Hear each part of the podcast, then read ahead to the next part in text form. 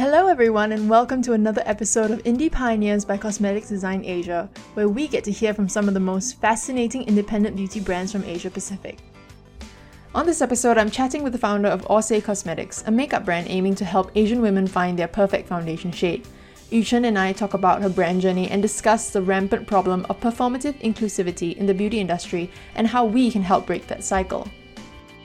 Thanks so much for coming on. I've been looking forward to, to this meeting. Same here. Since we last met, I felt like we could chat forever. That's great because we might chat forever. That's perfect.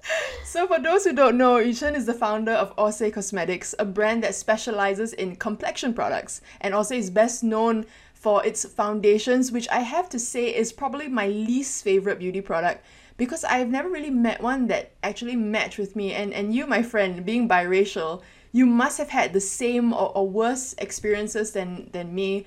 So, what made you put your foot down and say, enough's enough, I'm, I'm just making my own foundation?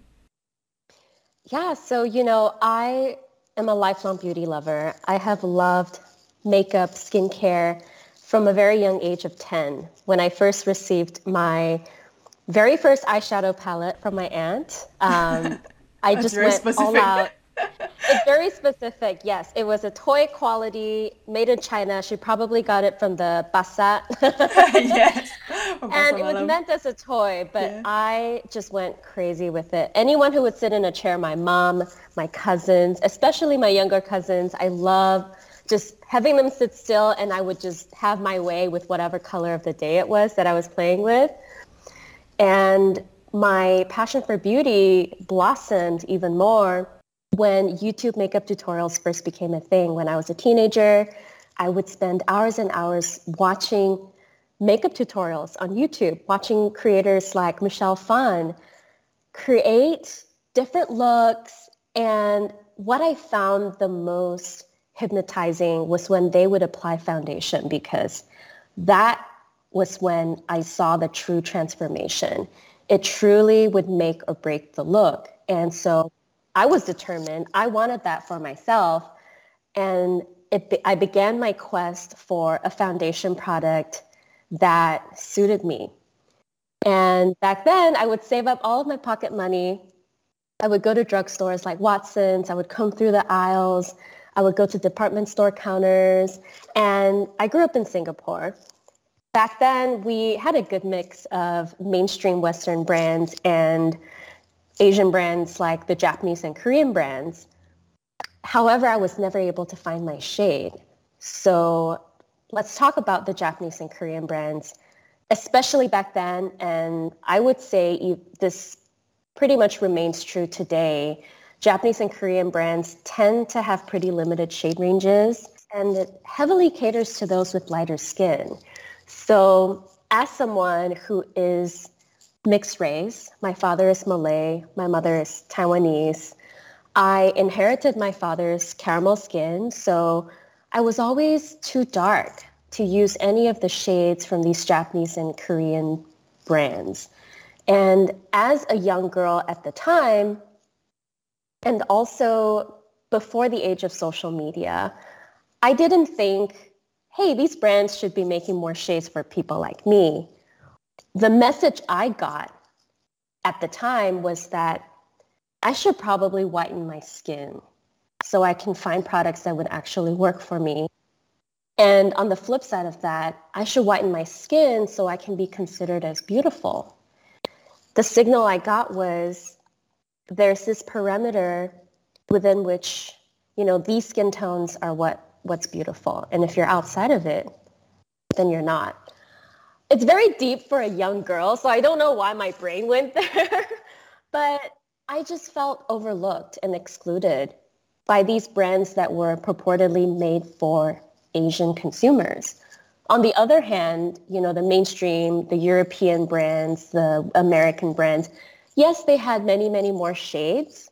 However, the undertones were always wrong for me.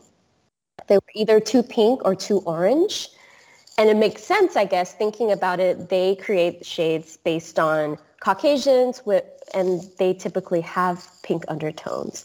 So I found myself in a place where I, I kind of just fell into this, you know, blank space where neither Asian brands nor Western brands catered to me. And for a long time, I just thought, you know, maybe foundation isn't right for me. Maybe, you know, it, it only works for some people. So I kind of gave up on looking for foundation products. And then when I was in my second last year at Pepperdine University, um, I had already been working at an ad agency in Los Angeles for two years. And this was when I was given the account of a global Japanese beauty brand to manage. And so in 2016, I was running their um, media strategy for the entire US market. And as an Asian woman living in the United States, as a minority, I was so incredibly proud of this global brand, global Japanese brand, because you can ask anyone here, whether they're Caucasian or black or Asian, you can ask them what this, if they knew this brand and they could tell you, yes, that's the Japanese beauty brand. And so as an Asian woman, I was so proud of how this Asian brand was able to grow itself into a household name in the United States. And I had so many ideas. When I got the account, I was like, oh my gosh, there are so many things I want to suggest to, you know, essentially help this brand speak to people like me because even though this was such a well-established global brand, I felt like it wasn't really speaking to me. I felt like it was a little bit out of touch with, you know, uh, consumers in my generation. However, you know, I was just a intern at the time. I wasn't really able to move the needle, but that was the light bulb moment for me. I started thinking, what would it look like if there was actually a brand that not only created products that worked for my kind of skin tone, for my type of skin, but also speaks to those of us in this generation who are craving representation, who want a brand that actually caters to us, that really cares about mm. our needs. And so this was when the idea of Orsay was mm, conceived. Wonderful. And of course, it, it, I'm sure it wasn't easy to do this? You know, what were some of the, the product development challenges you faced? So number one was this was my first time doing it, right? I came yeah. from I came from a consumer perspective. My only experience with beauty was buying it, using it, mm-hmm. You know, doing makeup on people. That was my only experience. So creating the products, it was really the hardest part when I decided to invest all of my time into building the brand. I knew right away that I couldn't do it on my own. I found a product development consultant who had experience building brands that are household names, skincare and makeup. And she was able to help guide me on this path, help find us the perfect chemist, help find us the perfect manufacturing partner. It was really hard for me to do so on my own because I really just didn't know where to start. Um, but then I decided to do things my own way, which was to create the formula from scratch and to own the formula because what a lot of consumers don't understand is that there's a lot of white labeling in the industry. Yep anyone can go to a cosmetics manufacturer and just say, hey, I like this brand's formula. Can you just make that formula and then just put my, my branding and my packaging? You know, mm-hmm. or they have their own formulas that you can just buy and then slap your own label yeah. on it. Mm-hmm. So it was an investment. It was difficult, but I knew that we wanted to own this piece of technology and I'm really glad we did because this is our star product today, our serum foundation. And it's not just the formulation you have to get right, you got to get the color right. The color was really tough, yes. I mentioned this, this was my first time creating a cosmetics product. So I was sitting in the conference room of the cosmetic manufacturer's at the cosmetic manufacturer's office. And the chemist walked in.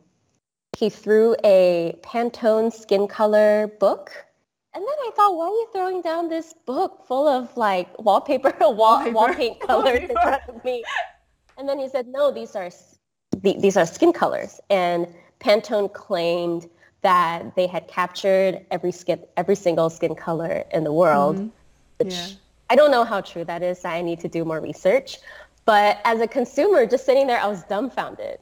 I would think that when you're creating a product that's for skin, skin would be involved. I didn't know that it was even an option for brands to pick pages out of a book to determine that this was going to be their foundation shade range. Correct. So I was and really and you you can't you can't pick all of them, right? You're going to pick like only like 10, 12, 20, 50. However many you can afford. And you know, I I'm bootstrapped, which means that I am funding this business with my own savings, with the money that I've raised personally. And I could only afford to make six. So then he said, okay, pick your six shades out of this book. And then I said to him, there has to be a mistake, right? Because I I didn't flip through every single page of the book, but there's no way that I'm going to compile a shade collection just based off of these pages. Is there another option to do things?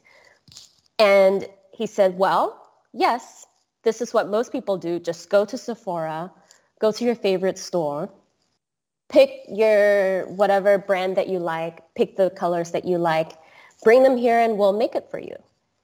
And again, I was appalled. You're just telling me to copy the colors from other brands? No wonder I was never able to find a shade that actually worked for me. If this is what brands are doing, continuously perpetuating this library of shades that don't work for any of us, when are we ever going to find a, a, foundation shade that would suit, you know, our group? So that was when I decided, no, we're not going to do that. we are going to actually do this the hard way. and the chemist thought I was crazy. He thought I was crazy. He's like, well, you've never done this before, obviously. I was fresh out of university. He's like, you don't know anything. You're wasting my time. This is how big brands do it. So just just do it this way and don't waste my time. We we eventually stop working with this manufacturer. I would think so. Yeah. Yeah, we just did not agree with each other. but we were able to find a manufacturing partner that has chemists who are, a lot of them are South Asian, Indian, Bangladeshi, and they were intrigued when I told them what I was trying to do. And one after another, they chimed in saying, hey, I've never been able to find a shade and I make cosmetic products all day please keep us posted.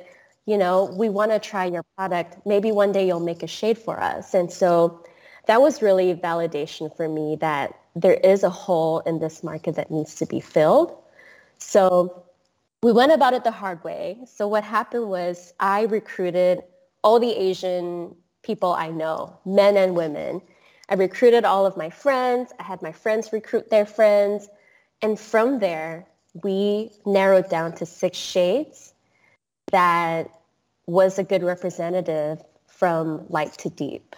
I know you told me you said that there's a there's a woman behind every shade. There is a woman behind every shade, yes. Shade number one, 010, Finea, is based on my cousin who lives in Taiwan. And she would always complain to me that even though she has really fair skin, people think it's so easy for her to find a foundation that works for her. But in fact, most shades that would suit her in the market tend to be too pink because obviously when a shade is this light, it tends to be created for Caucasians, right? So I was able to develop the shade based on her. Um, what's your cousin's name? My cousin's name is Kesha. I'd like to thank Kesha because I'm also shade 010. Yes. And I, I had the exact same, I, I completely resonate with everything she said. Yeah, I'm so glad to hear that. I mm. think that, you know, there's really a blank space when it comes to shades, especially for Asian skin tones because there's a common misconception that we are fair enough to just use shades created for Caucasians. A lot of mm-hmm. us are fair, but our undertones may not necessarily be the same. And that's something that a lot of brands forget about. Yeah, definitely. Yeah. Yeah. So shade number three was based on me and also on my godmother, Josie. Mm-hmm. And um, I made sure to not just base it on myself, but also test it on people with similar skin tones to me because we recognize that everyone's different. We want to develop a shape that is going to be flattering across yeah. all the different undertones. And then our shade number six, Laura, is based on my friend Nancy, who is Cambodian American. She always called herself the darkest Asian girl in the room. Um, but as I built this, oh dear, as I built this brand, I've learned that you know shade six is not the darkest. Not shade. the darkest, yeah, exactly. So we are actually right now developing six more shades to add to yeah. our collection, and mm-hmm. we will be launching that this fall. Fantastic. I know, like I know six is not a lot, you know, and I've, I've said this the last time we've met. I think you've met, even though it's just six six shades, you managed to fill this gap and represent us Southeast Asian folk. because I think a lot of people still equate Asian to being North Asian, and the rest of us kind of get lost in the mix. Yes, Chinese, Japanese, and Korean. yeah, especially the South Asians, the Southeast Asians, we get forgotten. You know, when especially here in the States, if you look at all the advertising, all the marketing, it's almost always the token Asian model who is very fair, probably Chinese, Japanese, or Korean. Yeah, and, and you know, we have obviously Hollywood to thank for that. We're being depicted as this monolith of, you know, Chinese, Japanese, Koreans with slanted eyes, and we are either we work in a nail salon or we're the nerdy nanny or the geisha. Yeah. So as we as we talk about this, do you think the industry today is doing enough to be in, to be inclusive in your opinion? You know, inclusivity is something that's quite recent. I, I feel like a lot of us forget that before Fenty launched, inclusivity was not really a thing.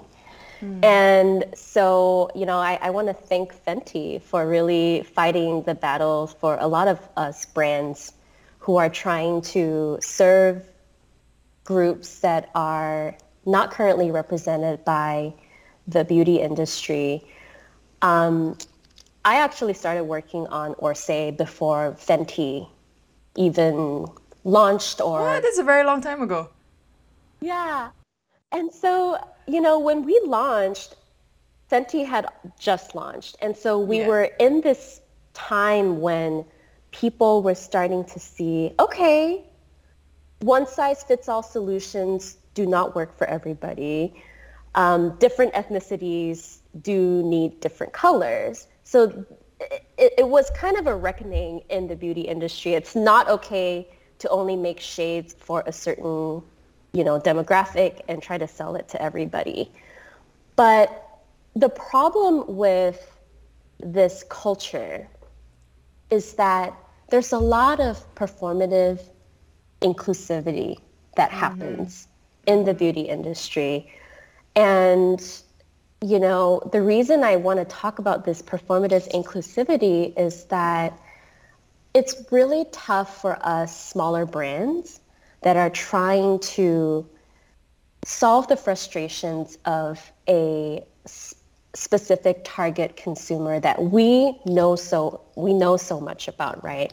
Us being Asians, we understand the frustrations of Asian skin, of not being able to find the right undertone, and we're trying to create solutions for us. And the problem with that is the industry rewards those very big brands with a lot of financial backing who are able to launch out of the gate with 40, 50 shades. Mm-hmm. And it kind of penalizes the smaller brands who maybe don't have the budget to launch out of the gate with so many shades. Trust me, I wanted to launch with 50 shades. If I if I had the money, I'll launch a, a hundred shades. But you know, at the end of the day, are you actually creating shades that are working mm. for the people you are trying to target? I see a lot of brands now launching dozens and dozens of shades. Yeah. And I read the reviews from consumers complaining that none of them really actually work. Yeah, that's I what I don't like as well. Yeah, because it, it makes inclusivity a numbers game, which it shouldn't be. Exactly. Inclusivity has become a numbers game. Yeah. And it's rewarding those who are able to, you know, meet the numbers, right? Mm-hmm. Um, and so, you know, we actually have a lot of customers who reached out saying, hey, I'm currently not a shade within your range. I'm currently using this, this shade from this other brand. But honestly, that shade did not match me at all. So here's a photo. Can you make a shade for me? Because I've tried your brand. I, I love the formula. And I have friends who use your shade and they tell me it's the best match they've ever seen. So people recognize that we're actually doing the work to make sure that each and every shade we launch is going to be a true match rather than just dumping a bunch of shades out there so we can have this very impressive lineup. If there was one change you'd like to see right now, if you could make it happen instantly, what will it be? What I wish to see in this industry is an abundance of niche brands, each catering to a demographic group that they have specialized interest in, that they have done the homework on, that they understand. Because, you know, the truth is you cannot serve everybody. When you when I went to mm. when I went to Pepperdine, when I studied marketing, the first thing I learned in my marketing class was your target audience cannot be everybody. Any right. brand that says we are for everybody, they're lying because yeah. there is no one size fits all. That different people have different needs. And mm. brands like Orsay, we have specialized interests in the audience that we are serving, in the consumers we are serving. And mm-hmm. I think there's something very precious about that. We do the research on Asian skin. We work with experts on Asian skin. And I would love to see more of this for other demographic groups because I believe that everyone deserves a brand that truly cares about their needs and is creating solutions to meet those needs. So that's one thing that I would I would love to change. I would love to change this numbers game in the beauty industry and really push for more authentic inclusivity. You know, imagine a world where you walk into a Sephora, for example, or any beauty store, and you just know that no matter what your background is, you are going to find a brand that is created for you. That is the world that I would love to strive for. That's brilliant. And so what's next for, for Orsay? So the most exciting thing coming up for us is our expansion of our shade range. We talk mm-hmm. a lot about inclusivity and yeah. I am the first to admit that six shades is not enough. It's not. Mm-hmm. Yeah. The, the Asian, I mean, Asian is such a broad term, right? We have everyone from the, the Chinese to Indians to Pakistanis to Thais, Indonesians. And so my dream is to one day be able to encompass all of these beautiful groups into our shade range. And, and we're taking baby steps to that. Mm. So this year we're going to be launching more shades, deeper shades, in-between shades for undertones not currently covered, like olive undertones, for example. They're very common in the South Asian uh, group. So that's the most exciting thing for us coming up.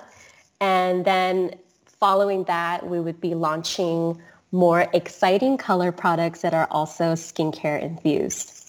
Is, is that, can you hint what that will be? What they will be? Well, hint. Let's see. well, I hope I'll, you're I'll working oh. on a, I hope you're working on a concealer actually. you know what's funny? I was actually going to share with you some top products requested by our customers, and concealer it's- is one of them.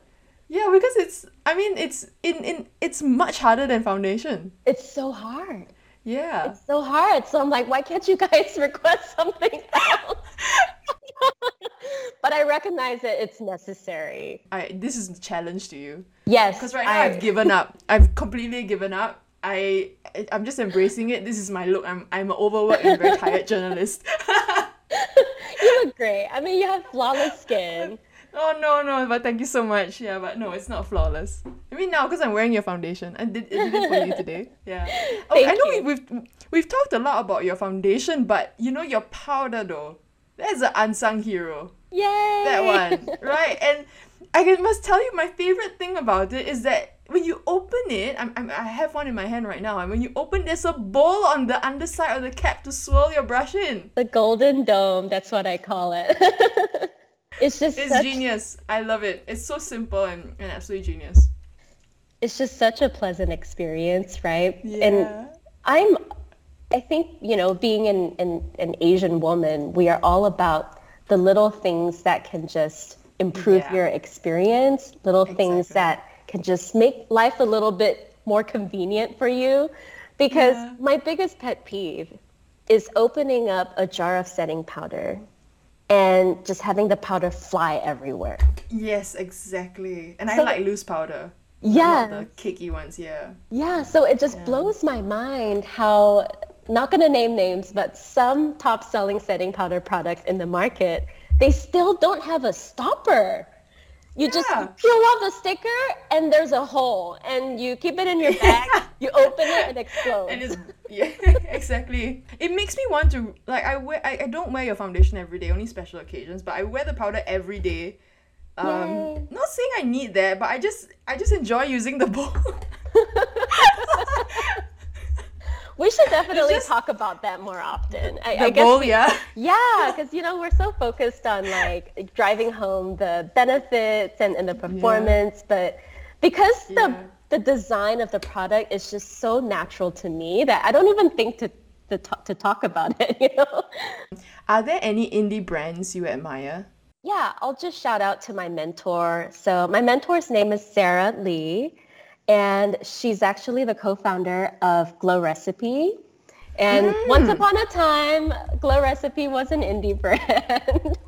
They've since grown so much, so I, I wouldn't call them an indie brand anymore. But Yeah. they've created just such an amazing brand that it, it not only speaks to those of us who, you know, are obsessed with like Asian skincare, Korean skincare, but it, it went viral here in the United States. And I just have so much respect for them being able to create a brand like this and, you know, launching with Sephora. Now they're worldwide. Yeah, I, you know, that's goals for me. So there's a brand called Air Atelier, and it's founded by Kendra Richards. She's a makeup artist who decided to create a primer. Like that's her whole brand, just primers. She started with a face primer and then she expanded into, you know, eye primer, lip primer. And I don't use any primers because I have never used one that I liked. Every single primer I've ever tried, they immediately ball up when I apply my yes, they pill. Got They it. yeah. pill. And it's so Yeah. annoying, right? Because you've done all the work and then you apply your, your foundation and it starts rolling off. That really makes me so upset. How I discovered this brand was um, I was doing a photo shoot and the makeup artist I was working with, she asked me, is it okay if I put some primer on you? And I said, no, I don't want to use any primer. It, you know, it just doesn't work. And she says, this one is different. Trust me. this will not pill.